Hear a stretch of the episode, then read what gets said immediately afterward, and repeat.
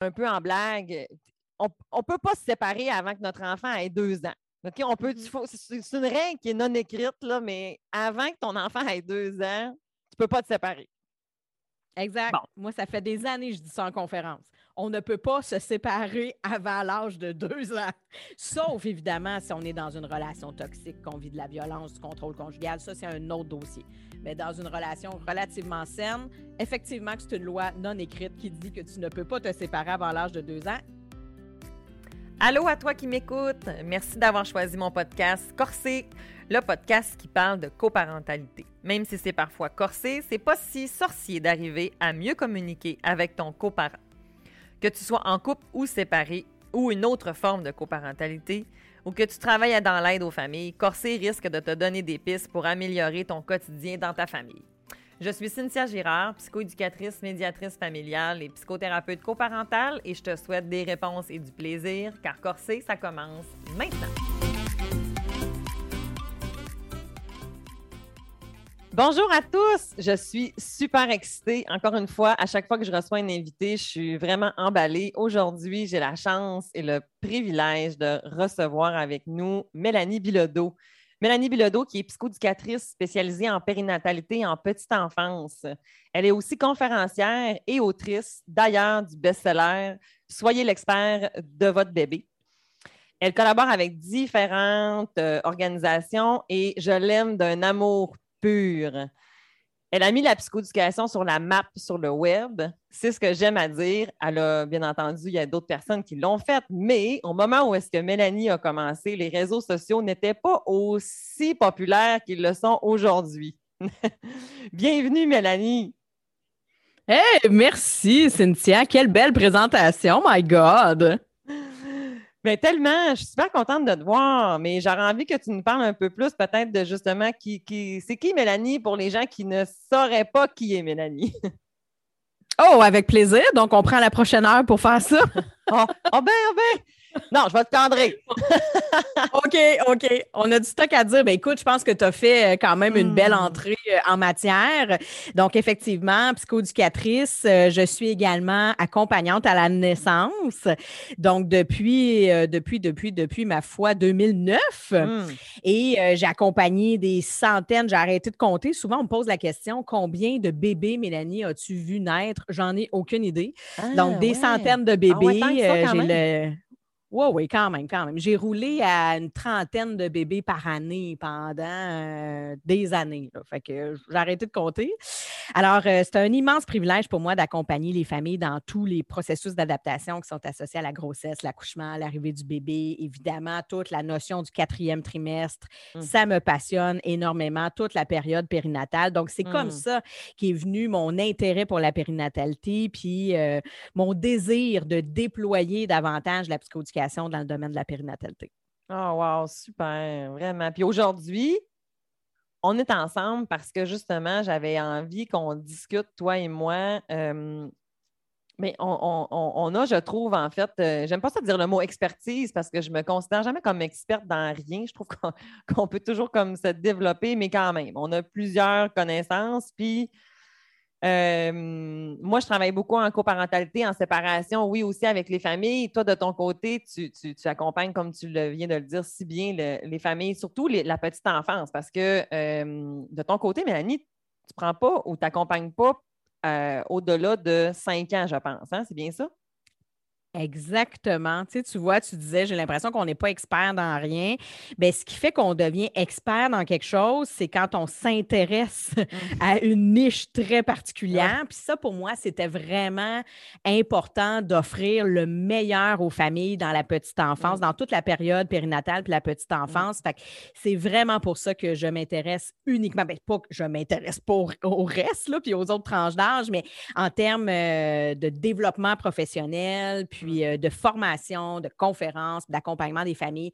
Je ne fais que cette période-là parce que je veux vraiment aller chercher les pratiques de pointe, me tenir à jour en termes de mmh. connaissances, pouvoir continuer à appuyer mon contenu sur les dernières données probantes en matière de développement de l'enfant. Alors oui, je ne fais que ça mmh. de la petite enfance. J'adore ça, j'en mange. Et euh, voilà, c'est ma mission de vie, en fait, accompagner les parents dans une période charnière, en fait, du développement, parce que je considère que, puis tu sais, on parle de la petite enfance, mais la mm-hmm. grossesse aussi, mm-hmm. hein, toute la période périnatale, c'est vraiment, vraiment la période charnière. C'est là qu'on devient un parent, c'est là qu'on accouche d'un enfant, puis on accouche d'un parent. Absolument. à chacun des accouchements, que ce soit le premier ou le cinquième bébé, on accouche à nouveau d'un parent parce qu'on n'est pas le même parent au quatrième bébé qu'on pouvait l'être au premier.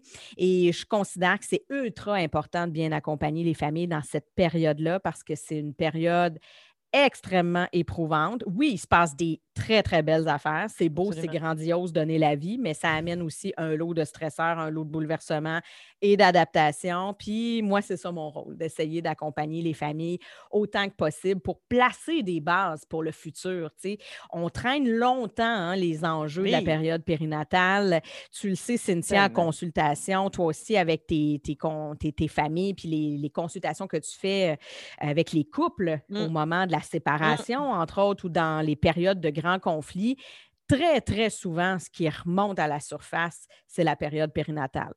Même quand j'ai accouché, tu n'étais pas là, tu dormais dans le coin. Même quand le petit est arrivé, tu n'étais pas là, je me sentais pas appuyé, je me sentais tout seul. Puis là, l'autre qui remet d'en face, oui, mais tu vois, on a passé deux ans sans avoir de vie sexuelle. Puis tu sais, il y en a du stock qui part de la période périnatale. Tu me laissais pas de place, j'avais pas de place. Et eh, mon Dieu, tellement. Puis là, on se sépare, genre, moi, mais je, je, me suis tout le temps tout occupée de tout. Pourquoi aujourd'hui tu t'en occuperais? Pourquoi ça serait différent aujourd'hui? Tellement. Tellement, tellement. voilà. Exact. Puis aujourd'hui, c'est de ça que je veux qu'on discute, justement, de cette adaptation-là à la parentalité. En fait, c'est un peu running gang parce que la dernière fois que j'avais été dans ton groupe, que tu m'avais invité, on avait discuté ensemble, puis on s'était dit, un peu en blague, on ne peut pas se séparer avant que notre enfant ait deux ans. OK, on peut, mm-hmm. c'est une règle qui est non écrite, là, mais avant que ton enfant ait deux ans, tu ne peux pas te séparer. Exact. Moi, ça fait des années que je dis ça en conférence. On ne peut pas se séparer avant l'âge de deux ans. Sauf, évidemment, si on est dans une relation toxique, qu'on vit de la violence, du contrôle conjugal. Ça, c'est un autre dossier. Mais dans une relation relativement saine, effectivement, c'est une loi non écrite qui dit que tu ne peux pas te séparer avant l'âge de deux ans. Et le compte, malheureusement, repart à zéro à chacun des bébés. Alors, si tu fais des bébés aux deux ans, ben, le compte, il repart à zéro. Là à chacun des bébés. et c'est vrai, c'est tellement vrai. moi, j'avais oublié ce bout-là. Bon, ben écoute donc. Mm-hmm. Donc, si tu as trois bébés qui ont entre 18 mois, 2 ans, 2 ans et demi de différence, mettons qu'on se donne un 2 ans d'écart pour faire une moyenne, ben, tu ne peux pas te séparer avant que ton aîné soit âgé de 6 ans. C'est ça que ça veut dire. fait que, comme tu disais tantôt avant qu'on rentre euh, en, en, enregistrement, dans le fond, que c'est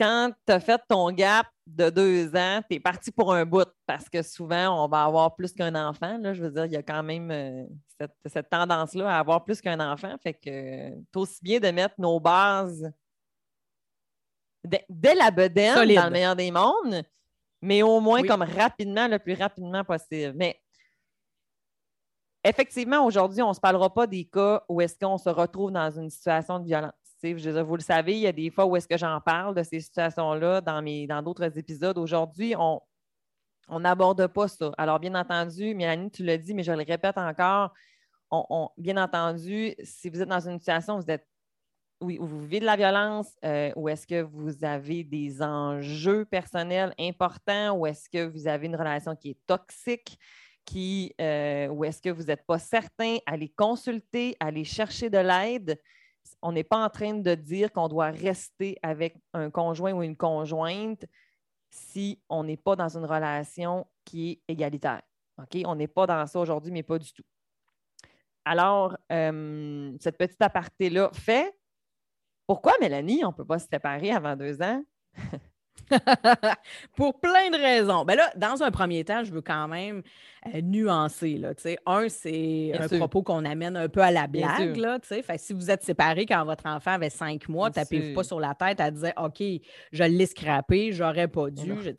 C'est juste que souvent, en consultation, puis pour avoir accompagné des centaines et des centaines de familles à l'accouchement comme accompagnante à la naissance, j'ai beaucoup trop vu des couples quand l'enfant était âgé de 4-5 ans qui disait avoir su, avoir su, j'aurais dû attendre avant de me séparer. On s'est séparés, le petit mm-hmm. avait 18 mois ou avait mm-hmm. un an.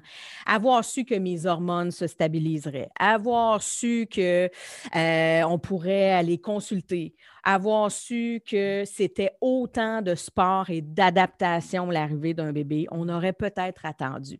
J'ai vu beaucoup de couples apprendre à communiquer quand les enfants étaient plus vieux une fois qu'ils étaient séparés donc des anciens conjoints qui disaient Mais comment ça se fait qu'aujourd'hui on s'entend aussi bien, puis qu'on est capable de se dire les affaires, puis de se comprendre, puis de se nommer nos besoins maintenant qu'on est séparés, puis qu'on a refait nos vies avoir su. Puis c'est ça que je trouve triste. Mmh. C'est ces regrets-là mmh que j'entends euh, mmh. dans les familles. Puis, euh, bon, la raison fondamentale, en fait, il y en a plusieurs, mais la raison numéro un pour laquelle je dis qu'on ne peut pas se, se séparer avant l'âge de deux ans, c'est parce qu'entre zéro et deux ans, on est en constante adaptation. Constamment. J'ai parlé des hormones, on pourra en reparler un petit peu plus tard. Il y a tout un débalancement hormonal chez la femme et chez l'homme. Là, mm-hmm. je dis chez l'homme, je parle des couples euh, hétérosexuels, là, mais on s'entend que c'est le même cas pour deux mamans. Mm-hmm. Euh, il y a tout ce cocktail hormonal-là. On manque de sommeil. On est bourré de facteurs de risque. On est ultra vulnérable après l'arrivée d'un enfant. On est fragilisé à plein de niveaux. Quand on dit que avoir des enfants, ça ne rapproche pas un couple, ben, c'est très vrai. Ça te fragilise, même si c'est beau, même si tu te regardes des fois dans le blanc des yeux en disant Oh, mais je ne peux pas croire qu'on a donné la vie, c'est si beau, on est soudés pour toujours ensemble. C'est beau, c'est beau, le prêtre beau, c'est beau. Mais ça nous fragilise aussi on s'obstine un petit peu plus. On se dit des affaires qu'on ne s'est jamais dit. Avoir des enfants, là, ça fait ressortir le plus beau de soi-même quand on se, branche sur notre sensibilité parentale, puis on se découvre un, mmh. paquet de facettes de nous-mêmes qu'on ne connaissait pas, mais ça fait aussi ressortir le plus laid de nous-mêmes. Euh, des parents qui nous disent J'ai jamais pété des coches comme ça de ma vie, j'ai jamais levé le ton envers mon conjoint, ma conjointe, mais là, à deux heures du matin, j'ai pété un plomb parce que j'en pouvais plus me lever aux 30 mmh, mmh, mmh. minutes. Tu n'es pas toi-même entre 0 et 2 ans.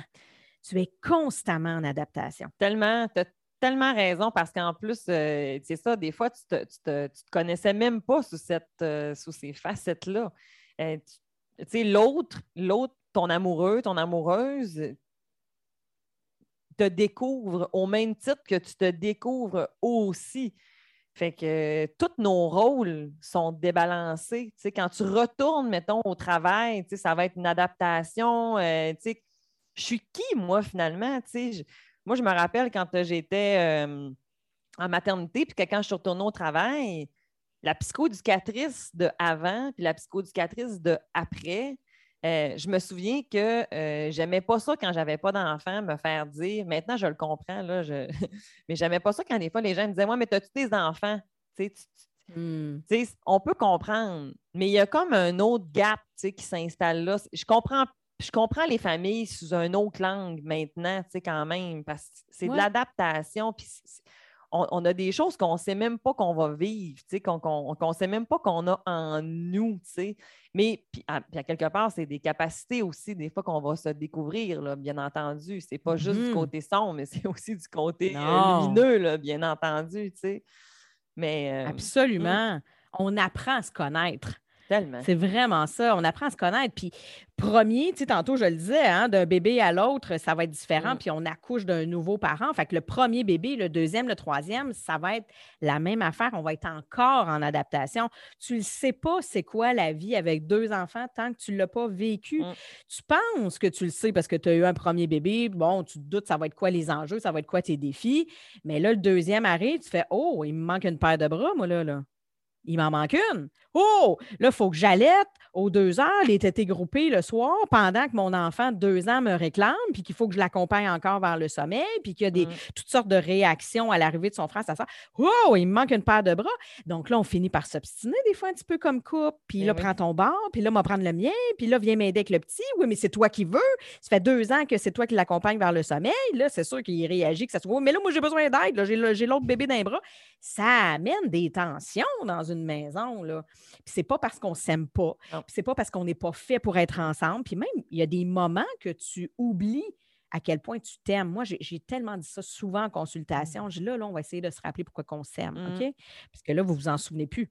Vous, le savez foncièrement, vous êtes peut-être marié ou ça peut-être 10 ans, vous êtes mmh. ensemble, vous le savez que vous vous aimez, mais tu le sais dans la théorie, tu le sais pas dans ton cœur en ce moment, tu le ressens pas. On va essayer de se souvenir pourquoi qu'on s'aime, parce qu'on devient des parents, puis on oublie qu'on est un couple, et c'est normal, tu sais, c'est facile là, de dire, faut prendre du temps pour ben soi, il ne faut pas oublier son couple. Ben c'est bien cute, là, mais première année de vie, là, on le cherche en titi, le couple. Hein.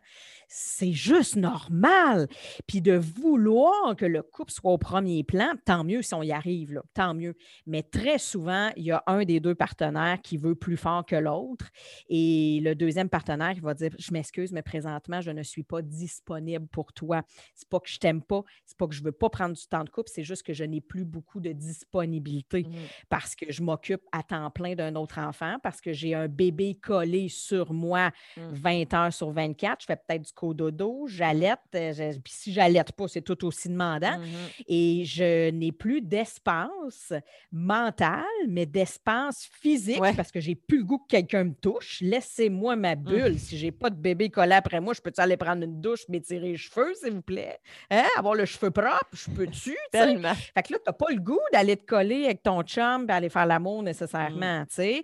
Alors que lui a un besoin, je dis lui ou elle, mmh et c'est tout à fait compréhensible aussi. Mmh. C'est tout ça, c'est de revoir les besoins de tous et chacun, euh, c'est de prendre le temps de se parler comme couple, dire moi j'ai ce besoin-là, toi c'est quoi ton besoin, comment je peux t'aider à t'accompagner pour que tu puisses répondre toi aussi à tes besoins? On n'a pas les mêmes. Il y en a qui ont besoin de se coller beaucoup, beaucoup après l'arrivée d'un bébé. C'est beau, on se rapproche, tellement encore plus fort. Euh, j'ai entendu plein de gars dire, hey, moi j'ai ou de, de, deuxième mère, euh, dire j'ai vu mon, ma, conjointe accoucher, c'est maintenant la huitième merveille du monde. My God, qu'elle est belle, elle est puissante. je suis tellement fière d'elle, je l'aime, je l'aime, j'ai juste envie de la coller tout le temps. J'ai toujours le goût de faire l'amour, puis qu'elle est comme. Hey, sérieusement, laissez-moi ma bulle, là. Laissez-moi ma bulle, tu sais. Alors, on est tout le temps en adaptation. Puis quand l'enfant euh, commence à avoir 15 mois, 18 mois, souvent les affaires se placent un peu. Tu, tu l'as nommé, Cynthia, on retourne travailler, mmh. euh, tu sais, on retrouve un petit peu notre routine, notre beat de vie. Mais on a un enfant qui, lui, continue d'évoluer. Et là, 15 mois, 18 mois, c'est différent, là. Il y a toutes sortes de comportements qui apparaissent. Il avait jamais vraiment fait de crise de bacon, là, il commence à nous en faire. Là, le sommeil, ça allait bien, ça va plus. On est dans de l'angoisse de séparation mm-hmm. exacerbée. Il demande un peu plus sa mère et rejette peut-être son père. Et là, on est encore dans de l'adaptation. Puis, comme couple, on a peut-être, si c'est notre premier bébé, on n'a peut-être jamais géré ça, des crises de colère d'un enfant puis même au deuxième, des fois, il y en a qui vont dire Moi, le premier, je n'ai pas vraiment géré ça. Mais le deuxième, une crise monumentale, on n'a jamais géré ça. Fait que là, on ne sait pas comment se mm-hmm. positionner. Là, il y en a un qui dit Moi, je vais être un peu plus bienveillant, je vais accompagner les crises. Puis l'autre qui dit Non, il faut y casser ça, il faut être un peu plus autoritaire. On est encore dans de l'adaptation.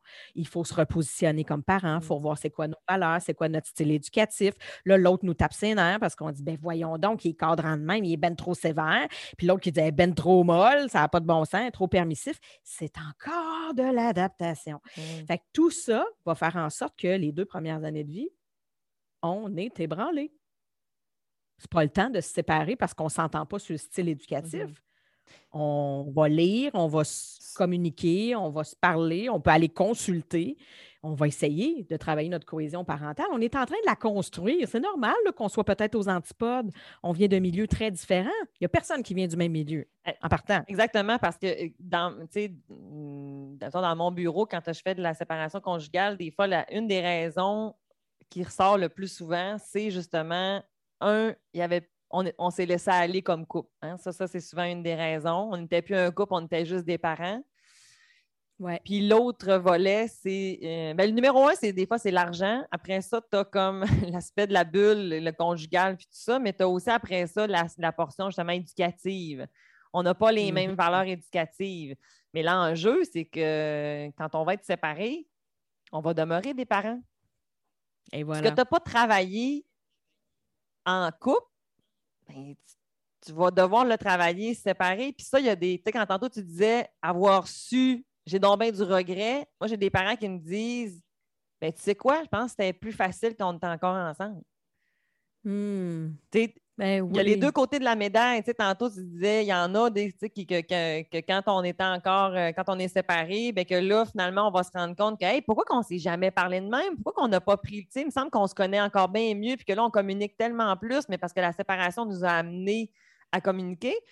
Puis il y en a pour qui que, ben voyons donc, il me semble qu'on avait, on avait tellement des difficultés ensemble, mais que là, en n'étant pas ensemble, ben, on, ça l'a exacerbé encore plus. Mais la, l'adaptation à la parentalité, elle ne s'arrête pas parce qu'on est séparés. Ben non. Ben non, tu as tellement raison. C'est vrai. Fait que finalement, ce qu'on a euh, un peu mis sous le tapis ou qu'on a essayé d'éviter, parce que c'est un peu ça, on s'entend pas, ben regarde, prends ton verre, on va prendre le mien, puis ça va Ouais. être réglé. Finalement, on se trouve à traîner ça pareil dans notre coparentage après. Après la séparation, c'est d'une tristesse infinie, puis c'est beaucoup plus difficile, tu es, beaucoup plus à même euh, de le nommer que moi, euh, d'essayer de construire une fois séparés que de construire sous le même toit. hein. Ben, c'est ça. Il y a des enjeux, effectivement, de plus qui, tu sais, qui, qui, qui, qui, qui se pointent le bout du nez parce qu'on n'est plus dans la on n'est plus dans la même maisonnée. Fait que je peux peut-être pas récupérer à la même vitesse que euh, quand on est encore ensemble. Papa il est en haut, il me dit telle affaire, je descends en bas, maman me répond telle affaire. On s'en reparle tout de suite, puis on a déjà replacé les affaires. Mais quand euh, à coup d'une semaine, une semaine, ben là, des fois, ça, ça peut prendre un peu plus de temps. Fait que tout ça étant dit, justement, qu'est-ce que tu aurais envie de, proposer aux gens pour aller chercher cet équilibre-là encore ensemble pour une fois qu'on s'est dit là, OK, bon, là, là, bon, clairement, il faut qu'on s'adapte, parfait, ça va être difficile. Qu'est-ce qu'on fait? Qu'est-ce qu'on arrive à faire? Qu'est-ce que tu proposes aux gens? Tu sais, tantôt, j'aimais ça, là, tu as Mhm. dit euh, on va aller regarder pourquoi qu'on s'aime. Tu sais, qu'est-ce que qu'est-ce que tu as envie de, de- de partager là-dessus, Mélanie? Oui. Ben, la première chose, c'est la communication. Tu sais, ça a l'air un peu cliché, mais c'est ça pareil. non, hein. non. Il faut euh, prendre le temps de se faire des petits soupers tranquillos. Peut-être que le bébé va se réveiller aux deux heures, mais garde, euh, si on a une petite heure pour se parler, ça sera ça. Puis on se fait une petite ambiance, puis on se met du Diana Crawl, puis on, se coule euh, une petite bouteille de vin ou euh, sans alcool, puis on se fait un drink festif avec des bulles, là, puis une bonne bouffe. Tu sais, faut- on se crée une ambiance. Mais une Mélanie! ambiance propre à la communication. Oui, mais Mélanie, ça ne me tente pas. Je suis fatiguée, Mélanie, ça ne me tente pas. Ben, c'est là qu'il faut faire un petit effort. ça s'appelle faire un effort. Puis je sais que c'est dur, là. Je passais par là trois fois, moi aussi, là, de dire, hey, j'ai pas le goût, j'ai juste, juste envie d'aller me coucher. Mhm. Le petit dort, je vais aller me coucher, tu sais. Mais on peut se dire aussi, regarde, on va aller faire une petite balade en poussette, le petit dort, Mhm. puis on va essayer d'aller se parler, on va aller s'asseoir dans un petit parc tranquille, puis on va en profiter pour se parler, il faut se trouver des moyens pour essayer de communiquer autant que possible. On ne parle pas de partir une fin de semaine au chalet, là. Là, on le sait qu'on a des jeunes enfants puis que c'est Mhm. difficile des fois de trouver des gens pour les, Mhm. les faire garder. On allait, tout ça, c'est compliqué. Je comprends tout ça, mais il faut vraiment arrêter du temps dans l'horaire pour se parler parce que malheureusement, souvent, on va se lancer nos besoins en pleine face parce que ça, c'est mon deuxième euh, conseil qui est ultra important, c'est de se nommer nos besoins. Puis on va se les lancer en pleine face à 2 heures du matin. tu sais Mhm. pendant que ça fait quatre fois qu'on se réveille pour le petit. Euh, on va se lancer ça en deux brassées de lavage. C'est mal placé. Puis est-ce que ça va être vraiment nommer des besoins ou on va être des fois beaucoup plus dans le reproche? hein? Et voilà, et voilà, c'est ça. Tu sais, on va être beaucoup plus dans l'accusation. Ouais, ouais, c'est ça. On va accuser l'autre, tu sais. Puis on va être émotif. Il faut essayer de se parler un petit peu avec notre tête, avec notre cœur aussi, mais avec notre tête aussi. Donc, de prendre le temps de réfléchir à OK, c'est quoi mes besoins? Avant d'aller parler à l'autre, puis de dire là, je vais aller lui nommer. J'ai besoin de quoi? Pas juste ce qui ne fonctionne pas. Là, ça ne marche pas, là, je suis fatiguée. Oui, OK, mais c'est quoi tes solutions? Mhm. Ça va être dur de trouver des solutions si je ne sais pas c'est quoi ton besoin. Fait que nous aussi, il faut le faire, l'exercice, parce que bien souvent, quand je vais poser la question aux parents, oui, c'est quoi ton besoin? Ben, je ne sais pas, mais je suis fatiguée. Oui, mais attends un petit peu, là il est où ton besoin? Donc, si même toi, tu ne le sais pas, comment ton conjoint, ta conjointe peut essayer de répondre à ton besoin? Puis des fois, l'autre va essayer d'y répondre, mais il va y répondre de façon complètement inadéquate parce que ça va être complètement incohérent avec ce que moi, j'ai vraiment besoin. Tu sais, de dire j'ai besoin de temps pour moi. J'ai eu ça en consultation cette semaine. La femme a dit j'ai besoin de temps pour moi. Fait que monsieur, il dit ben mon Dieu, pars en fin de semaine avec tes chums de filles au chalet. Je te laisse la fin de semaine. Elle dit tu comprends rien. Mais comment ça, je comprends rien? C'est ça. Moi, je comprends jamais rien. Attends un petit peu. Là. Pourquoi tu dis qu'il ne comprend rien? Mais parce que j'ai vraiment pas besoin de partir une fin de semaine au chalet. Pourquoi? Bien, je vais être hmm. super anxieuse. Je vais partir pour la fin de semaine. Le bébé va pleurer. Moi, je sais que c'est de moi qu'il a besoin. Je suis toujours là pour euh, l'accompagner vers le sommeil le soir. Je ne veux pas que ça soit ça. Je ne serai pas bien. Je ne passerai pas une belle fin de semaine. OK. Mais c'est quoi pour toi avoir besoin de temps pour toi? Ben j'aurais besoin peut-être mmh. qu'ils prennent un peu le relais le soir pour coucher les enfants. Puis moi, j'irais prendre un bain mmh tranquille. J'aurais besoin d'avoir le cheveu propre plus qu'une fois par semaine. Ça serait ça mon besoin. Puis ça, ça serait du temps pour moi, mmh. puis ça me ferait du bien. Et eh boy, on était ailleurs, là. On était ailleurs. Mais elle, elle, a juste dit Garde, j'ai besoin de temps pour moi. Fait que devine, devine. Puis lui, il était très, très bien intentionné. Elle dit ben, pars au chalet. Tu sais, fait faut se nommer clairement c'est quoi le besoin. Parce que c'est sûr que l'un et l'autre, on n'a pas les mêmes besoins, puis ça se pourrait qu'on ne soit pas capable d'y répondre non plus. c'est là qu'on va faire des concessions. J'entends ce que tu me dis. Je l'entends. Ça, c'est la troisième affaire l'autre te nomme son besoin. Au lieu de mmh. tout de suite tomber en mode résistance, oui, mais là, regarde, c'est pas réaliste. Là. Juste, mettons ton besoin, c'est vraiment de partir au chalet. Tu dis, oui, mais là, c'est pas réaliste. Un, on n'a pas les moyens de se payer un chalet présentement. Deux, on n'a pas de gardienne. Trois, je ne vais pas rester tout seul toute la fin de semaine avec les trois enfants. Bon, mais là, c'est pas réaliste. Si tu pars comme ça, à voir juste les problèmes, ben c'est sûr que l'autre va dire ben c'est ça, tu ne me comprends pas. Moi, je te l'ai nommé mon besoin, tu ne l'as pas entendu. Ben, on est encore en conflit. Donc, j'entends ce que tu me dis, j'entends. Tu as besoin de partir au chalet, j'entends. Comment on fait avec les enfants? Hein? Je comprends. Tu sais, dans le fond, je ne comprends pas, mais je comprends. J'entends ce que tu me dis, j'entends. Comment on pourrait trouver un compromis là-dedans? Parce que moi, j'ai aussi un besoin. Moi, tu me dis que tu veux partir au chalet. Moi, mon besoin, c'est que tu sois là le soir parce que là, les enfants sont trop petits. Puis je ne suis pas capable encore de les accompagner les trois vers le sommeil en même temps. J'ai besoin d'être accompagnée, tu sais. Ça m'insécurise, j'ai besoin de qu'on soit ensemble ça m'insécurise. C'est ça. J'ai besoin. Il faut que mmh. je nomme mes besoins. Tu sais, on revient tantôt, là, on parlait des hormones, la vie sexuelle. Ça se pourrait que nos besoins ne soient pas les mêmes en raison d'une foule de facteurs externes aussi. Là. Fait qu'il faut prendre le temps d'entendre c'est quoi la réalité de l'autre. Tu sais, si je viens d'accoucher, j'ai un débalancement hormonal, un ajustement hormonal, J'allaite particulièrement. Puis là, tu sais, euh, j'en reviens beaucoup avec l'exemple de l'allaitement, mais si tu n'allaites pas, c'est un autre genre de cocktail aussi. Tu as des hormones hein? pareilles. Tu as des hormones pareilles. C'est juste que quand tu allaites, tu as un autre genre de débalancement hormonal. Puis tu vas sécréter notamment de la prolactine dans le plafond. la prolactine, c'est l'hormone qui va t'amener à sécréter du lait et c'est une hormone qui va te permettre d'être très proximal, d'être dans un maternage. La prolactine, là, c'est l'hormone de survie. Hmm. C'est ça qui fait que depuis 2 millions d'années, on a le goût de s'occuper de nos enfants. Si on ne sécrète pas de prolactine, on est plus distant. On a moins envie de s'en occuper. La prolactine, c'est ça. Tu as juste le goût de bécoter ton enfant. C'est ça. Il faut, que tu sois après ton enfant. Il faut que tu t'en occupes. C'est à ça que ça sert. Donc, quand tu allaites, tu as un taux de prolactine qui est beaucoup plus élevé, dû au fait que tu sécrètes aussi du lait, tu produis du lait. Donc, la prolactine va te donner envie de t'occuper de ton bébé, mais pas nécessairement de ton ou ta partenaire. C'est pas lui qui est en mode survie, là, c'est le bébé. Exactement. Donc, ce que ça fait, la prolactine, ça vient diminuer un petit peu ton taux de testostérone. La libido. Et voilà, tu as tout compris. Ton désir sexuel est un petit peu moins grand. Et ça compte aussi pour le partenaire parce que plus tu t'occupes de ton enfant, plus tu es proximal, plus la prolactine embarque. Alors, si tu t'occupes beaucoup, beaucoup, beaucoup de ton enfant, tu vas avoir un taux de prolactine plus élevé, donc un taux de testostérone un peu moins élevé aussi. C'est pour ça aussi que des fois, le partenaire va dire Moi, pour vrai, depuis que ma blonde a accouché, j'ai comme plus le goût de faire l'amour. Puis là, des fois, c'est le contraire. La fille, elle est comme moi, j'ai le goût, j'ai le goût, mm. j'ai le goût. Puis elle est comme, comment ça qu'il n'y a plus le goût? Mm-hmm. Il me trouve grosse, il me trouve lettre. J'ai une bédaine en porte à pain, j'ai cinq gros comme des melons d'eau, ça part. Mais c'est pas ça.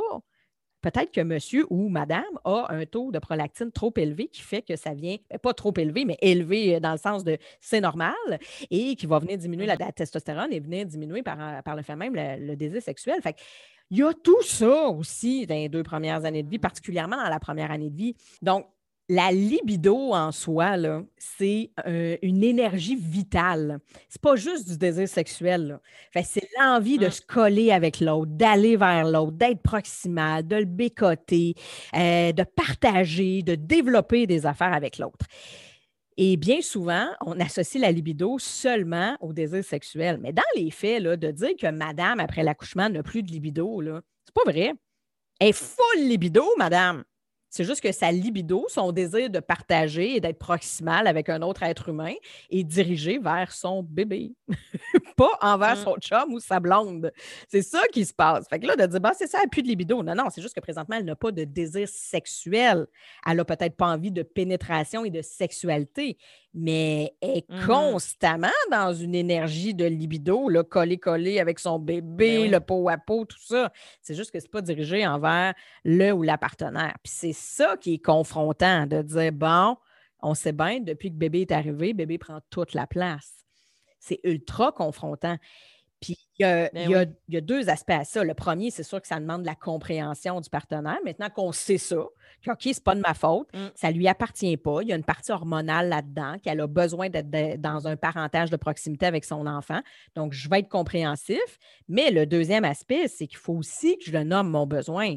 Ce n'est pas juste de, refouler pendant deux ans. Là.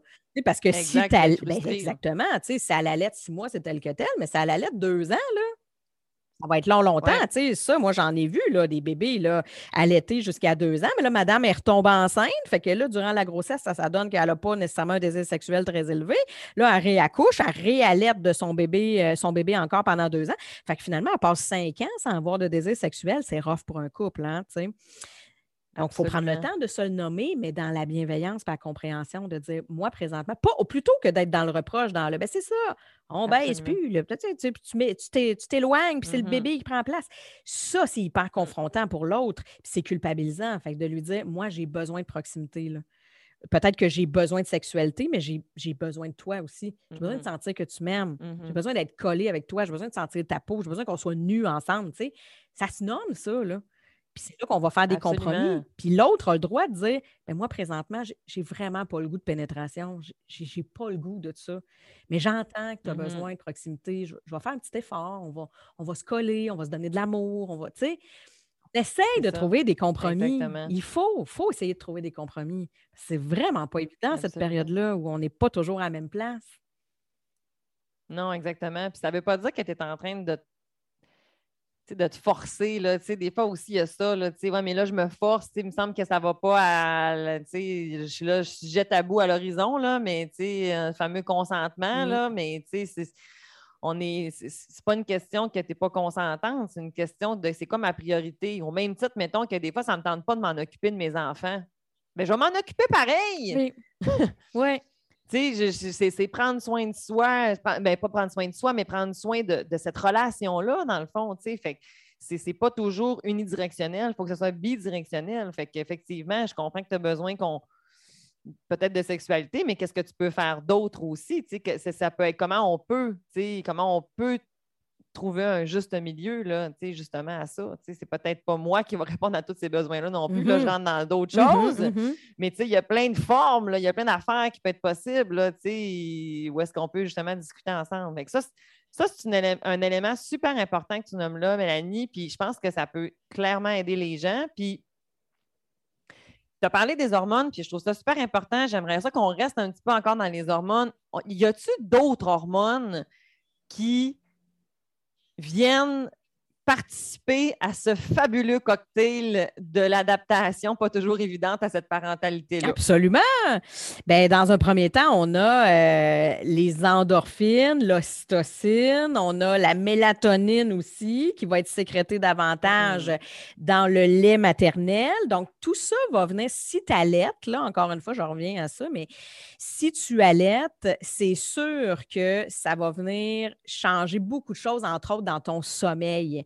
Alors, ça aussi, des fois, c'est un irritant comme mmh. couple de dire Veux-tu bien me dire pourquoi mon ou ma partenaire ne se réveille jamais la nuit pour le petit, alors que moi, je me réveille aux 45 minutes top chrono? Il n'est même pas encore réveillé, le petit, que déjà j'ai les yeux ouverts, puis je me dis On dirait que j'ai les seins surchauffe, puis je suis comme OK, là, il va avoir besoin d'une tétée dans 3, 2, 1. Oui, met à pleurer. Il dit Moi, je suis timé. Je suis timé, je dors pas. Puis ça, c'est frustrant. Parce que là, tu dis C'est ça, c'est moi qui s'est levé toute la nuit, puis toi, tu te réveilles jamais. Il ne faut pas y en vouloir à l'autre. Il n'y a pas le même cocktail hormonal. Quand tu allaites, tes cycles de mmh. sommeil sont modifiés. C'est bien fait quand même, la nature. Ce qui fait en sorte que, un, tu as davantage de sommeil profond parce que tu vas plus vite en sommeil profond. Alors, c'est une fausse croyance de penser que l'allaitement nuit au sommeil, même si on se réveille plus. Nous, on a l'impression qu'on se réveille plus parce qu'on remonte plus vite du sommeil profond vers le sommeil léger. Toutefois, on tombe comme des bûches. Exact, c'est en plein ça. Fait que, souvent, là, tu allaites, puis là, les endorphines commencent à embarquer.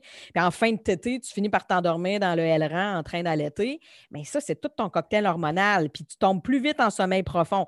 Donc, ta période de mmh. récupération, elle est plus grande. Mais ton mmh. partenaire à côté, là, lui, il n'a pas ça, tu sais. Puis toi, tu remontes plus vite du mmh. sommeil profond, ce qui fait en sorte que tu as beaucoup moins de, de périodes de sommeil léger. Fait que tu es en sommeil profond, puis tu remontes super vite en sommeil léger pour te réveiller, pour garder un état d'hypervigilance. Encore une fois, c'est une question de survie. Donc, si ton bébé est à côté de toi, c'est pour ça qu'on sait que c'est que l'allaitement est un facteur de protection à la mort subite du nourrisson parce que tu te réveilles beaucoup plus rapidement si ton bébé est à côté de toi, tu sais. Euh, puis des fois, il est dans la chambre à côté aussi, là, puis tu te réveilles pareil, tu sais. Alors, bien sûr, ça, il faut y penser. C'est normal que l'autre ne se réveille pas. Il n'y a pas ce mmh. cocktail hormonal-là, lui. Fait que c'est frustrant. Puis là, tu te dis, mmh. veux-tu bien me dire pourquoi c'est toujours moi qui se réveille et pas lui? Fait que déjà, on part avec ça faut pas s'en vouloir, c'est de même. Tant que tu alertes, ça va être ça. Euh, puis il y a tout le facteur ocytocine aussi. L'ocytocine, c'est l'hormone de l'amour, puis c'est une hormone qui est mmh. contagieuse, c'est une hormone pulsatile. Alors, plus tu vas être en mode ocytocique avec ton bébé. Tu sais, là, les, premières semaines de vie, tu fais beaucoup de peau à peau. Des fois, tu hein, essaies de démarrer l'allaitement. Si tu n'allaites pas, tu fais du peau à peau quand même. Mais ça t'amène à sécréter un taux d'ocytocine qui va être super élevé, qui va faire en sorte que tu vas aimer beaucoup ton bébé, puis là, tu vas être en amour, puis ça va être mmh le fun. Puis si, justement, ça c'est ma petite parenthèse, mais si des fois l'attachement, le lien affectif est plus difficile à créer, ben c'est ça que je vais conseiller. On va se mettre en mode ocytocine. On fait du pot à pot, on se colle, tout ça. Et éventuellement, mmh, l'ocytocine mmh. va embarquer, puis je vais finir par tomber en amour avec mon bébé. Donc, cette bulle-là, des fois, elle devient encore plus hermétique entre la mère et son bébé. Et c'est là que là où la partenaire va dire, me semble, j'ai de la misère à trouver ma place là-dedans. Il y a comme une espèce de fusion entre les deux. Puis moi, j'essaye, mais on dirait que je ne suis pas dedans, tu sais. Mais c'est normal, si euh, monsieur est retourné travailler euh, deux semaines après l'accouchement, il n'y a pas la même bulle d'ocytocine, là. Tu sais, il y a ça aussi. Mais, mais, tellement, puis en même temps, là, je, suis pop en fait, mais parce qu'on dirait que je viens comme de reprendre conscience que, tu sais, moi, j'ai eu des jumeaux en premier. Mm-hmm. Fait qu'on avait chacun un bébé en peau à mm. peau. Fait que la bulle d'ocytocine qu'il y avait là au pied carré, là, c'est sûr! Ça puait l'amour. C'est sûr! on n'avait pas de. Tu sais, quand t'as rien qu'un bébé, ben là, on se le on se le prête, dans le fond. Ça, Quand ça, c'est possible, dans le fond, mais, mais là, en étant les deux collés, parce que mon chum, il m'a tout le temps dit qu'il n'avait pas senti, lui, ça, quand on, parlait avec des amis ou tout ça, mais mm-hmm. et une chose qui vient, par exemple, c'est que puisque cette euh, hormone-là est donc bien euh, propulsante, ben l'autre partenaire ne devrait pas la capter pour être capable de pouvoir lui aussi être comme dans cet amour-là, mais je présume que à chaque fois qu'il sort, ben que là, ben, faut que je me reconnecte à ça, puis c'est pas, euh, pas comme du sache-mouche, du chasse-mouche. Ce mot-là ne marchera pas. tu peux pas mettre du push-push d'ocytocine partout dans l'air. Mais en même temps, ça. un peu, parce que comme on le disait, c'est une hormone qui est contagieuse. Fait que plus monsieur va Mm-hmm. s'impliquer dans cette bulle Ouais. D'ocytocine-là, ben, plus il va être contaminé lui aussi par l'ocytocine. Et là, ben, plus il va sécréter de l'ocytocine, plus il va faire sentir à son bébé et à sa blonde qu'ils les aiment. Fait que plus madame va avoir le goût d'aller vers lui parce qu'elle va dire Oh mon Dieu, je me sens donc bien exceptionnel, il m'aime donc bien. Tu sais. Je suis convaincue quand toi et ton chum, là, tu seras à même de me répondre, il va y avoir beaucoup d'amour aussi. Hein? Ça devait se sentir quand vous aviez chacun votre est- bébé. Là. Ouais, on était vraiment, vraiment dans une bulle. Il y, il avait comme nous, le- le- la première année, euh, tu sais, puis nous, en fait, on a fait un, on- nous, on a fait un pacte, moi, mon conjoint, tu sais, quand on était en bedaine, puis que j'ai appris que j'avais des jumeaux, ben nous, on s'est dit, euh, là, notre couple, on ne remet pas ça en question, là. On ne passera pas de l'énergie à se demander si on s'aime ou on ne s'aime pas. On va clairement s'haïr, on va clairement s'aimer, mais quand nos enfants auront un an, nous, on avait un an dans notre tête, mais quand nos enfants auront un an, on fera un bilan. Mhm. On en est où? Mais là, on se préparait à la guerre. nous Ah ouais, hein? On se préparait à dire euh, non, non, on a deux bébés, ils vont avoir besoin de nous, de quoi ça va avoir l'air? Puis, tu sais, avec le recul, j'ai trouvé ça plus facile d'avoir mes jumelles qu'avoir mon bébé single, d'en avoir un. Mm. Après, j'étais comme, voyons, il y a quelque chose que je n'ai pas compris, mais on était tellement dans cette espèce de synchronie-là. Puis, euh, puis mon conjoint avait aucune envie sexuelle. Mhm. Ben, il était full prolactine, ton chum. Il voulait que dormir. Ben oui. C'est pas mêlant. Il, il les a pratiquement allaités, parce que moi, j'ai allaité les jumelles. Puis, euh, il avec, mon, avec le petit doigt, là, quand on regarde des photos et des vidéos, après, on est comme, ben voyons donc, on a fait ça, mais c'est correct, je ne le regrette pas du tout, mais, mais il les a pratiquement allaités. Il y avait mon propre lait qui était connecté à, à la seringue pendant que moi, je dormais. Tu sais, c'est- Wow. c'était- Ben, tu viens de Fait le que- nommer, Cynthia, c'est ça. Ton chum, là, full hormones, lui aussi. Puis la testostérone a Mm. diminué, puis ça a fait la job pour calmer un petit Mhm. peu la libido, là, le désir sexuel, puis tout ça, là, tu sais. C'est ça qui s'est Non, passé. vraiment, Fait que c'est pour ça que ça n'a pas été un conflit, là, entre vous. Mhm. Mais il faut C'est ça. comprendre qu'on n'est pas toujours j'en ai gardé place. dans une petite fiole. Oui. J'en ai gardé dans une petite fiole, là, fait que ces temps-ci, des fois, j'y en donne. Tiens, prends non, pas être prolactine. tu t'as fait congeler ça dans le congélo, là? c'est ça, c'est ça. Ah, c'est bon. Mais oui, tu sais, c'est ça. On ne le vit pas Mm. tous de la même façon, hein? Puis, euh, tu sais, j'ai fait un, un petit aparté sur euh, la création du lien affectif, mais il y a ça aussi dans les deux premières années de vie, de manière générale. Là, je généralise, je sais que des fois, c'est l'inverse. Euh, Mais, tu sais, souvent, la mère va créer son lien un petit peu plus rapidement que le père ou la deuxième mère. Des fois, ça se fait en même temps, mais j'ai- vu beaucoup ça en consultation, euh, des gars ou des deuxièmes mères qui me disaient Hey, Mélanie, un mot, on dirait que ça embarque pas. J'ai beau essayer, mais je le regarde, je le connais pas, cet enfant-là. Il est arrivé chez nous. Je l'aime, là, mais on dirait que j'arrive pas à connecter encore. Puis je le regarde avec ma blonde, puis il y a de quoi de beau, ils ont une belle fusion. Moi, chaque fois que j'embarque là-dedans, je me sens comme euh, un chien dans un jeu de quilles. Je, je prends le bébé, il se met à pleurer, je le redonne à ma blonde. Fait que des fois, on a tendance, comme partenaire, quand on trouve pas notre place comme ça, puis quand on se trouve moins bon, parce qu'on dit là, clairement, euh, ma blonde est meilleure que moi présentement, ou le bébé a plus besoin de ma blonde que de moi, on a tendance à se désengager. Puis ça, c'est l'affaire à ne pas faire. Tu sais, se prendre trois games de hockey par semaine le soir pour aller avec les boys, c'est correct une fois pour te changer d'idée, mais t'en prendre trois, puis te finir de travailler plus tard parce que tu dis de toute façon, je suis un peu inutile à la maison, ou je trouve pas ma place, ou je me sens pas bien, ou je me sens coupable de pas me sentir bien. Tu sais, il s'en passe des affaires là, dans la tête. Là. Euh, Mais c'est un mécanisme de défense pour pas avoir accès à cette émotion désagréable que tu ressens. Exact, exact. Puis tu sais, je, je connais aucun gars, aucun partenaire qui m'a dit j'ai aimé ça me sentir de même. Là. Tu sais, c'est, c'est vraiment pas le fun. Fait que c'est sûr que tu essaies de trouver des façons pour euh, compenser, éviter, pallier à ça. Fait que ça fait Mm. aussi partie de cette adaptation à l'arrivée du bébé. Et des fois, ça prend pas trois Absolument. mois, ça peut prendre un an, un an et demi, deux ans, j'ai vu beaucoup de pères me dire Là, il est rendu à deux ans, là, j'ai du fun. Là, j'ai du fun. Là, on dirait je le comprends plus. Il parle, on peut jouer ensemble. Je ne savais pas quoi faire avec ça la première année. Il y en a qui n'aiment pas ça, les mm-hmm. bébés. Hein? La première année, pas qu'ils n'aiment pas le bébé, mais ils n'aiment pas cette période bébé. Il y en a, puis mm-hmm. l'inverse aussi. Là. Moi, j'ai vu plein de mères me dire Moi, sérieusement, la première année, j'ai ça, j'ai ça. J'ai plus de fun quand je peux jouer au soccer avec eux autres. Fait ça, ça demande de la patience. Il faut se dire qu'on va attendre jusqu'à deux ans là, avant d'avoir du plaisir avec cet enfant-là pleinement, puis de se sentir en connexion, en interaction vraiment positive avec lui. Donc, il faut se donner du temps. Ou, à l'inverse, quand tu aimes un, stade qui va durer très peu longtemps, moi, je, mon running gang, moi, je ferais des enfants, là, moi, je ferais des enfants à n'en plus finir. Parce que moi, le 0-3 mois, c'est ma période préférée. Ben oui, moi aussi, je te comprends. Je passer mon temps mon temps tout nu, ah, connecté, à me coller, à allaiter, ou est-ce que la vie arrête de tourner un peu? Oh my ah, God! J'étais grisée là-dessus. Mais il faut que je m'en occupe tout le reste de ma vie après. ça. ça. amène d'autres enjeux. Fait que là, je suis comme, ah, on dirait que ça, je ne sais pas trop. Là. Ah, je te comprends, je ferais pareil. J'aurais des bébés à chaîne juste pour ça. C'est tellement le fun, cette période-là.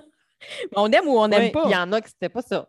Mais oui, exact. Puis ça n'enlève rien à personne. Tout est beau. Tout, tout, est beau. C'est juste de se connaître, justement. Puis de dire après, on, en fait-tu vraiment un autre ou on n'en fait pas un autre? Parce que là, de m'amener tantôt, tu as nommé quelque chose que j'ai adoré.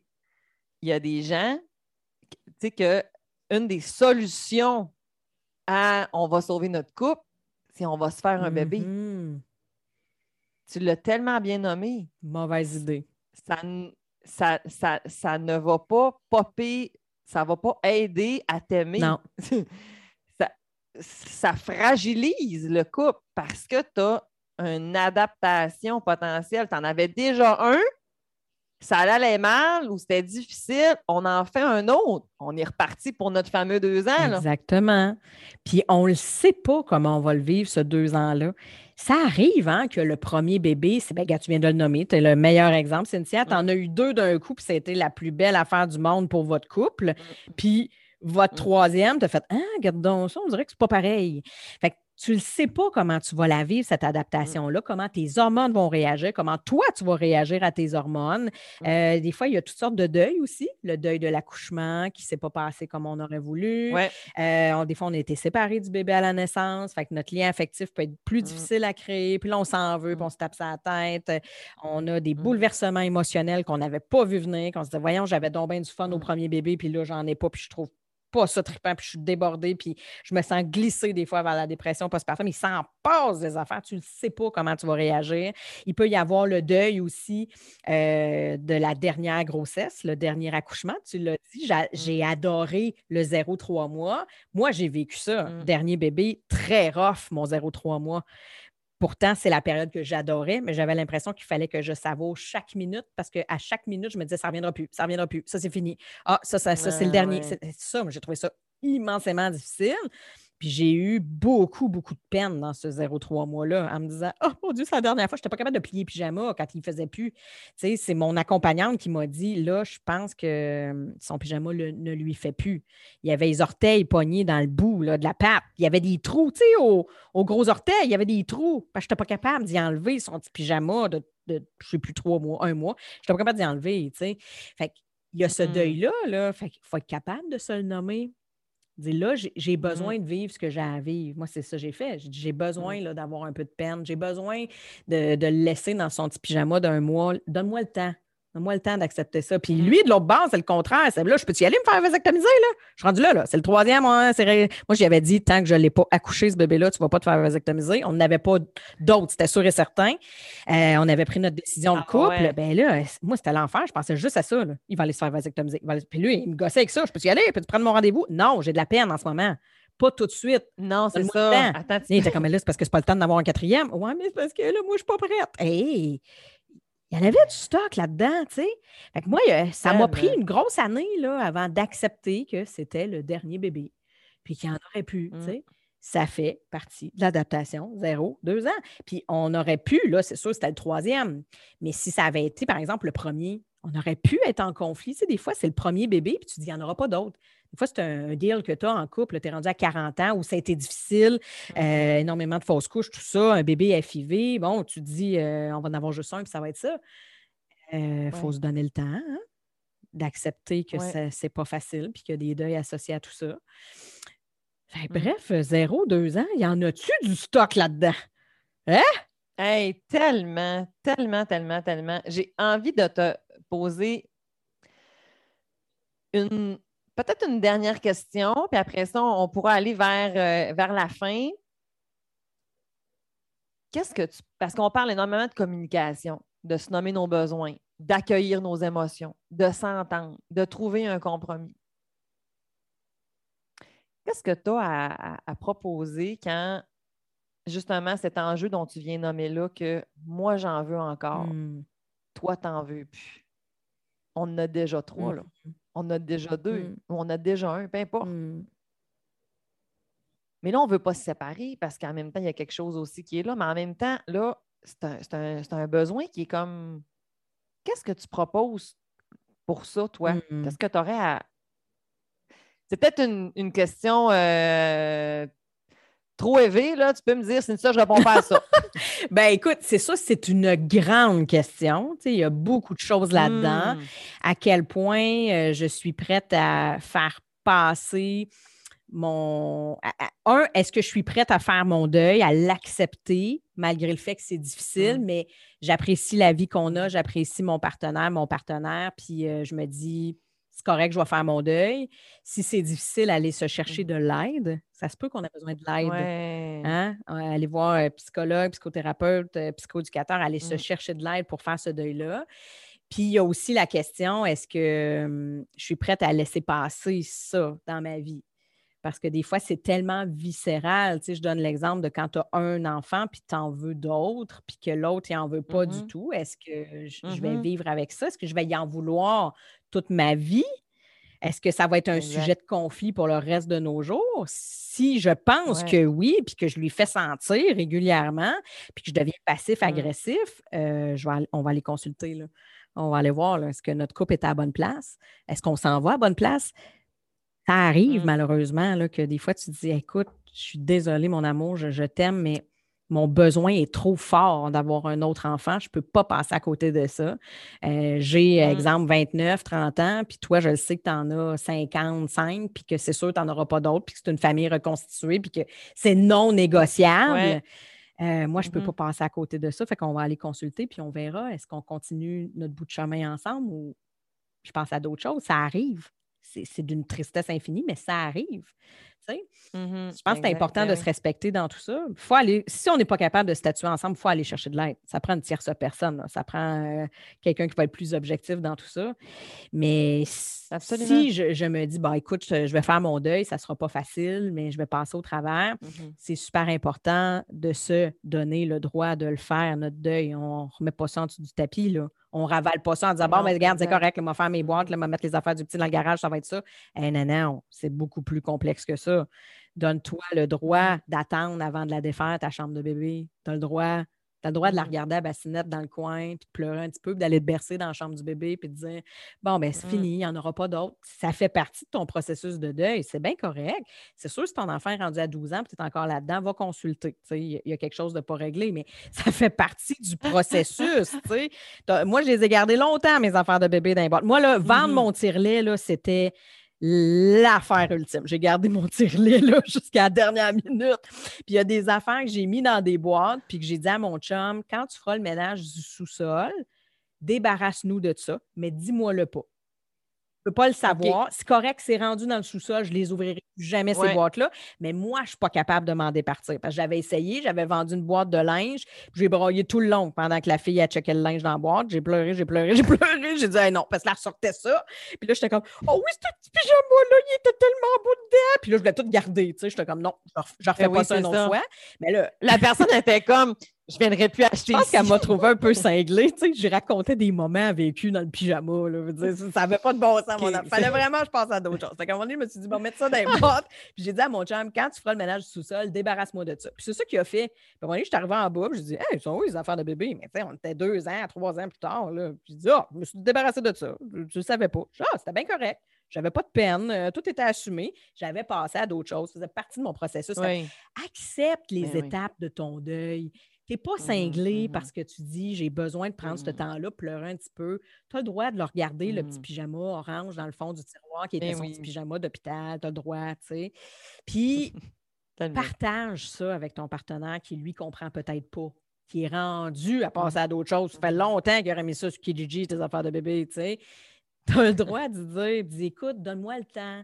Ça fait partie de mon processus. Je vais le faire, mon deuil, mais donne-moi le temps. J'ai besoin de. On revient encore au besoin. J'ai besoin de. J'ai besoin d'en parler. J'ai besoin de pleurer. J'ai besoin de le regarder, mon tire-lait dans l'armoire de la Mhm. salle de bain de temps en temps. Mhm. Ça fait partie de mon deuil, tu sais. Mhm.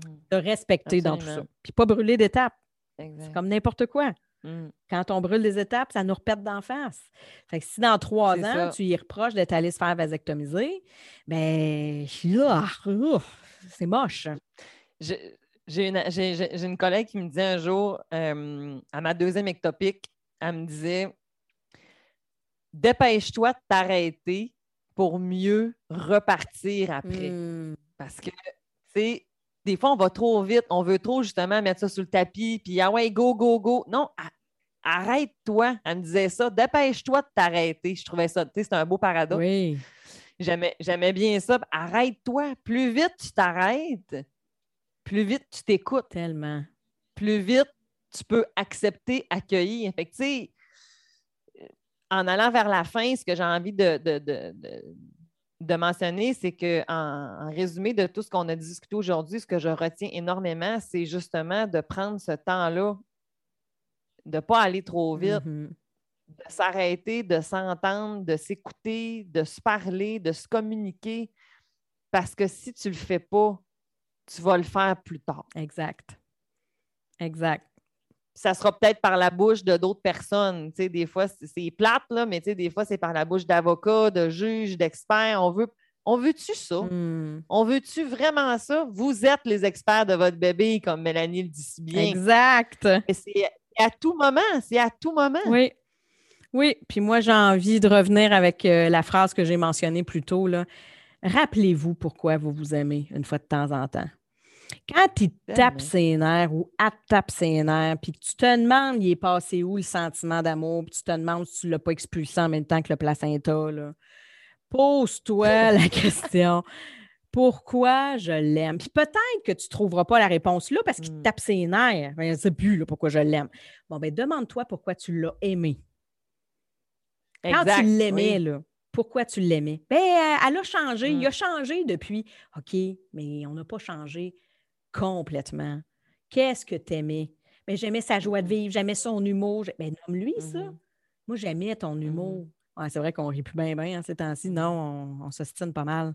Ouais, c'est vrai. Oups, ouais, une petite joke qui vient de sortir. Ha, ha, ha, tu vois, j'aime ça, ces moments de complicité-là. Tu sais, ben, on oublie. Qu'est-ce hein? qui explique?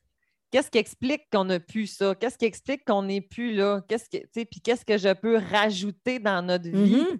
pour qu'on puisse revivre ces choses-là? Puis ça, ben, ça l'amène à faire des choix. Oui. Fait que des fois, ça, on n'aime pas ça parce que j'avais cette vie-là avant. Mhm. Puis maintenant, c'est plus ça. Hey, ouais, oui. Je jouais trois fois, quatre fois par semaine au hockey, Ouais. mais là, ça va être une. Ouais. C'est quoi qui est le plus important? Le hockey ou tout le reste? Hmm. Je travaillais 90 heures semaine. Mais là, maintenant, il y a, y a ça. ça me, je, suis encore, je veux tout hein, dans, cette, dans cette fameuse société de performance où est-ce qu'on veut tout hier? Tellement. Et puis ça, là, tu vois, on n'en a pas parlé, mais c'est vrai que ça fait aussi partie de l'adaptation à la parentalité, faire le deuil de ta vie d'avant. Puis par expérience, je me rends compte que ça fesse beaucoup plus fort d'en face de celui qui n'a pas porté le bébé que d'en face de la, de la femme qui a été enceinte. Parce que quand on est enceinte, notre vie, elle a changé de toute façon. Tu sais, tu sors plus, tu te couches de bonne heure, tu bois plus d'alcool, tu, manges plus plus, boire, de sushi, tu Mm. tu, tu fais attention à tout, tu penses à tout. tout. Tout ce que tu fais est en fonction de ton bébé. Ta vie a déjà changé, de toute façon. Tu dors pas de la même manière, tu es pogné avec ta grosse bedaine, tu fais pipi aux, aux 10 minutes la nuit. Tandis que ton ou ta partenaire, lui, là, il n'a pas vécu ça. Fait que son neuf mois, il l'a dormi, il est sorti, il a bu de l'alcool. Il a continué sa vie. Et quand le bébé arrive, là, la claque d'en face, elle, elle débarque du jour au lendemain. Puis nous, on a ce privilège comme femmes qui avons porté de s'adapter progressivement sur neuf mois. Eux autres, c'est du jour au lendemain. Ça débarque dans ta vie, bang, tout a changé. Ma blonde n'est plus du monde. Il n'y a plus rien qui est pareil. Le, le- le premier enfant fait des crises. Ah! Wow! Tu sais, Mm. l'adaptation à la vie d'avant. Puis ça, c'est c'est comme ça à tous les bébés parce que tu t'es adapté aussi à ta vie de famille avec ton premier bébé. Puis là, Ben le deuxième débarque, tu dis, ah, Colin, me semble que ça allait bien notre affaire. Là, c'est- là, on est reparti. Ah, ce que j'aimais pas dans la première année, c'était encore ça. On est encore là, tu sais. Le deuil de la vie Le d'avant. troisième, on est rendu en supérieur. en- en- On on est on- on n'est plus le même nombre de parents. On est inférieur au nombre d'enfants. On est en infériorité numérique? C'est tellement ça. Oui, c'est tellement raison. C'est vrai. Oh. Oh mon Dieu, tellement. Puis oui, puis c'est important, je pense. C'est correct qu'on que, prenne quelques minutes pour pouvoir le nommer parce que c'est un enjeu qui est super important. Tu sais, elle ne reviendra pas, cette vie-là, OK? Non. Elle ne reviendra pas. Puis là, j'ai le goût de dire quelque chose de bien tabou, Mm. là. Mais tu as le droit de dire Hey, tu sais quoi, je, je pense qu'avoir su, je pense que j'en aurais pas eu d'enfant finalement. Hmm. Ouais. C'est tabou, ça, hein? Vrai. On n'a pas le droit de dire ça. Et qu'on n'a pas le droit de dire ça. Mais quand ça arrive, ça, qu'on a, reg- on a ce regret-là. Hmm. Fait que là, je vais me faire accompagner. Je vous invite à vous faire accompagner. Ah oui. Oui. Parce que là, ils sont là. Ils sont là maintenant. C'est pas comme un kit, un, kit que tu as acheté impulsive, là, euh, parce que tu voulais être cute dans une robe. Finalement, rendu à la maison, tu fais comme moi, finalement, non, c'est pas ça. Ça se retourne pas. C'est un petit être. Hmm. C'est ça, c'est un petit être à part entière. Fait que c'est important d'être capable de, de- de vous accompagner là-dedans, mais de aussi l'accompagner dans ça. Mais c'est légitime, tu as le droit d'avoir vécu ça, qu'est-ce que tu veux que je te dise? C'est vrai. Tu as tellement raison. Puis c'est vrai que c'est tabou. Puis qu'on n'ose pas nommer ça. Ouais. On n'a pas le droit de dire ça. Moi, j'aime ça de dire les affaires, on n'a pas le Ouais, oui, je le sais. J'adore ça. C'est important. Il faut se Mm. donner cet sais, je espace-là. le dis, puis ça me fait de la peine, tu sais, parce que j'ai de la peine pour, j'ai de la peine pour la, la personne, tu sais, les parents qui vivent ça, c'est pas évident, tu sais, puis j'ai de la peine aussi pour le petit coco, mais ça veut pas dire que tu vas pas l'aimer, là, tu sais, il y a ça aussi, là, faut pas faire un plus un, ça fait deux, là, pas pas en tout, là, c'est pas ça du tout, tu sais. Tu peux être un excellent un parent aussi. Là. Absolument, absolument, absolument, ça veut vraiment pas dire que tu seras pas un bon parent, au contraire, pas, en tout. Mhm. mais de se donner ce droit-là parce que ça, c'est une boule qui va rester là. là. Fait que, de se l'accueillir puis d'être capable de, ben, de faire quelque chose avec ça. Mhm. Mm. Oui, de se donner le droit de dire j'aime pas ça tant que ça, être un parent. Tu sais, des fois, Ouais. tu le regrettes pas, Ouais. mais t'aimes pas ça tant que ça. Mm. Parce qu'il y a des moments, Mm. comme on a dit plus tôt, qu'on aime plus, puis des moments qu'on aime moins. Puis c'est sûr qu'à quelque part dans ta parentalité, il y a un moment que tu vas dire Ah, ben, sais-tu, cette période-là, j'aime ça. Il y a toujours un moment que tu aimes ça. Tout à fait. Il y a, dans chaque période, en, en plus, il y a du bon puis il y a du Ouais. pas bon. Exact. Il y a des avantages et des désavantages à toutes les étapes du développement de notre parentalité, mais aussi de notre enfant. Exactement.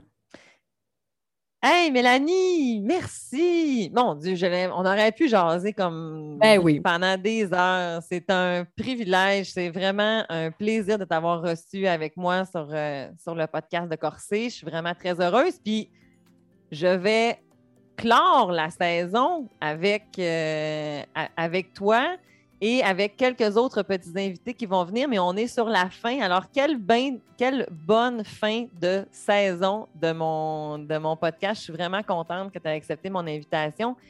Et je pense que ce n'est que partie remise parce que euh, ceux qui viennent sur mon podcast n'auraient pas choix de revenir.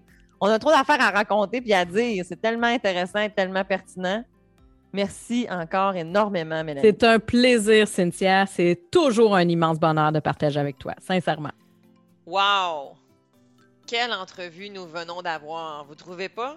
J'ai trouvé que c'était fabuleux. Le propos de Mélanie est toujours aussi à point, sa générosité dans les exemples, son humour. C'était super. J'ai vraiment apprécié. Ce n'est que partie remise. Nous allons la recevoir éventuellement. Encore une fois, sur le podcast de Corsé. C'était génial. La semaine prochaine, je serai, moi, le 11 mai, euh, avec Mélanie, sur son groupe privé, Les Piliers de la Petite Enfance, sur Facebook. Alors, je vous invite à aller euh, venir nous écouter si vous n'êtes pas déjà abonné à son groupe. Bien entendu, il y a euh, des règles à suivre pour pouvoir adhérer à ce groupe-là, mais c'est un groupe qui parle de la parentalité bienveillante et Mélanie reçoit souvent, en fait, là, les mercredis midi, des invités qui viennent parler d'un sujet. Alors, euh, la semaine prochaine, euh, j'aurai la chance de pouvoir être avec elle et euh, nous allons aborder, en fait, comment réussir sa séparation conjugale, en fait, dans l'éventualité où est-ce qu'on n'a pas été en mesure de rester ensemble, on en est rendu là, mais alors maintenant, qu'est-ce qu'on va faire? On se parle de ça, elle et moi. La semaine prochaine aussi, sur mon podcast à moi, je reçois l'équipe, en fait, euh, du Carrefour d'aliénation parentale.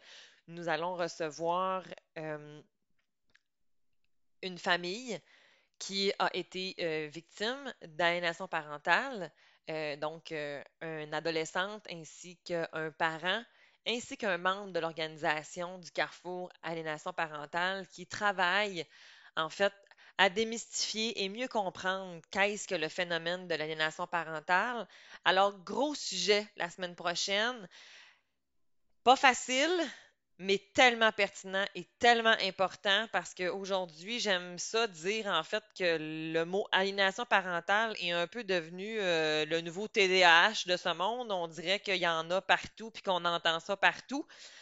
Alors que c'est un phénomène qui est grave, qui est une forme de violence familiale et ce n'est pas du tout toutes les situations où est-ce qu'on va vivre de l'aliénation parentale. Il faut faire attention quand on parle de ce phénomène-là.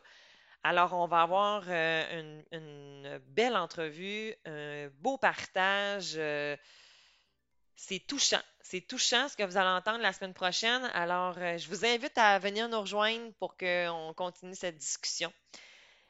Alors sur ce, je vous souhaite une bonne semaine et prenez soin de votre couple, de vos enfants et de vous-même avec bienveillance sans pression. Bye bye!